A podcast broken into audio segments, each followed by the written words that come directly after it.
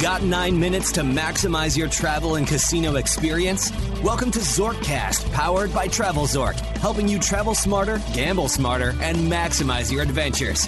From airline miles and hotel points to living in the lap of luxury in a Las Vegas casino, you'll find all the knowledge you need to travel in style. Brought to you in nine minutes or less. Now, please welcome the host of ZorkCast, Michael Mason Traeger. Hello, this is Michael, and welcome back to ZorkCast. I'm going to be continuing the conversation about loyalty sweet spots today with my T W A story. T W A was a major international carrier for a long time until they eventually went into bankruptcy, and most of the assets, if I'm correct, were purchased by American Airlines. I believe that happened uh, around the year two thousand. As a teenager, I became very interested in the T W A Frequent Flyer program. It was a mileage scheme where you flew flights and you earned a specific set of miles based on the distance that you were flying, which was the way most frequent flyer programs were uh, until recently, where they've added a component of spend, or a component in addition to the mileage, which includes spend, but that's not really the topic of this conversation. So, in nineteen eighty-six, when I was sixteen years old, I was intrigued by the T W A Frequent Flyer program, especially because they had a program or a promotion called Triple Miles. And if I believe uh, correctly, all of the airlines matched the Triple Miles program.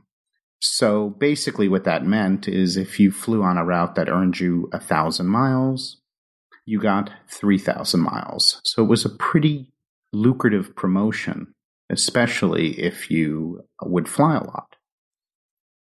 For some reason, I became fascinated by the fact that T W A was giving, uh, at that time, a minimum of seven hundred fifty miles.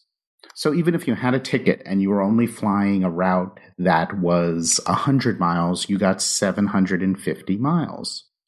So obviously, if you look at triple miles, you were getting seven hundred fifty miles times three, which was uh, two thousand two hundred fifty miles. So for a round trip, you were getting four thousand five hundred miles. And I started thinking, what would be the least expensive route that T W A flies where you could earn four thousand five hundred miles? And I was able to find one, and that was the uh, Phoenix to Las Vegas leg of a J F K Phoenix Las Vegas segment. And T W A would sell just Phoenix to Las Vegas round trip of this J F K Phoenix to Las Vegas flight for around thirty-five dollars. So, and that was like thirty-five dollars round trip. So it was very, very inexpensive.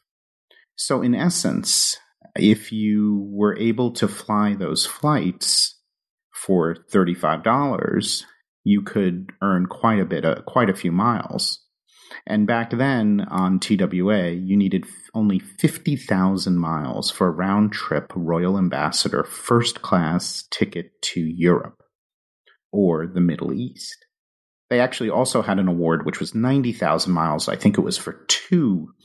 I don't think it was two. It was either ninety thousand miles for two first-class Royal Ambassador, or possibly it was for Ambassador business class, but I think it was ninety thousand miles for two first class, but the fifty thousand was better because you not only got one Royal Ambassador first class ticket, but you received an upgrade for your companion that could be used from the lowest fare class.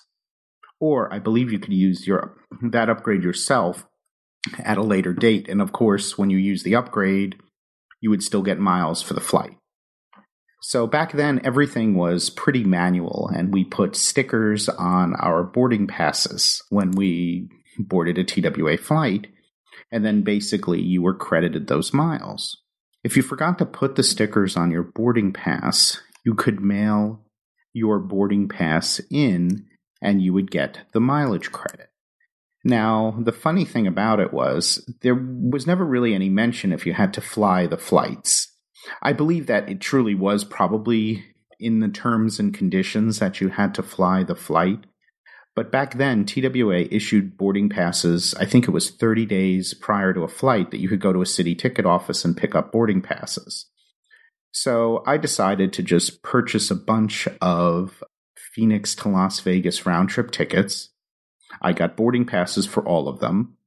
I put the stickers on all the boarding passes, and I sent them into T W A to be credited to my account. And they all were credited to my account. And I was able to earn quite a few miles due to that uh, promotion.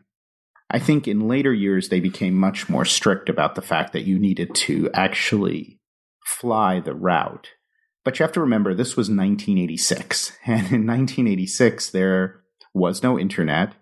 There were no message boards, and there weren't a lot of people discussing this. So I'm not really sure how many people were purchasing tickets and sending in boarding passes for miles in nineteen eighty-six. I'm sure it was a rather small group of people. I'm not I'm not really sure about the terms and con- you know how how strict or how exact they were about terms about terms and conditions. So it was a much different a much different world back then. And I had the wonderful chance to be able to fly on T W A and Royal Ambassador first class to quite a few different cities, including Cairo and from Rome to New York. I mean, quite a few different routes. But the whole the whole po- point of this conversation is, I guess the point of the conversation were sweet spots. And I guess the other point of the conversation is this is what really turned me on to, you know, miles and points and frequent flyer programs uh, back when I was a uh, teenager. The problem now in twenty seventeen is that there are a lot fewer sweet spots for redemptions.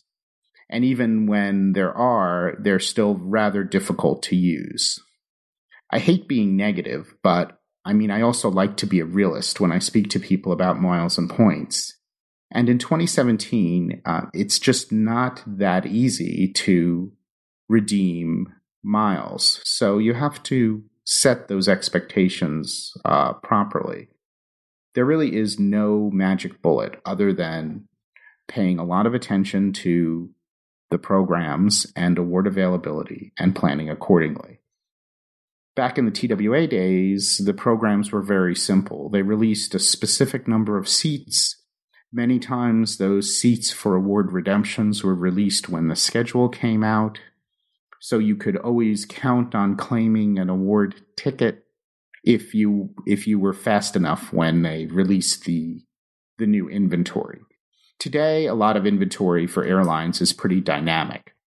So even though you might look for award availability from a, for a year from now on a specific route and not see that availability there, the airlines are always tweaking that availability. And in many instances, closer to the date of flying, there will be new award availability. So you have to always keep looking. And as I've suggested in previous uh, episodes, sometimes it's great to consider using miles for a trip, but if it's not going to work out, then you just have to, you know, look at it, look at the fact that you have those miles and that you'll try to use them on another trip, and you've given it a shot, but you want to go to a specific destination, or your time is rather limited and you can't really tweak your your leisure time or your vacation travel plans based on award availability. And as I've also mentioned, you can use certain tools like Expert Flyer to set up alerts for award availability. And that's that's not a bad idea. But still, that takes a significant amount of work because there are often many different routes that you'll be looking at and many different flights. So that involves a lot of alerts and a lot of planning. So that's the story with miles and points in twenty seventeen. It's it's a lot more work than it seems.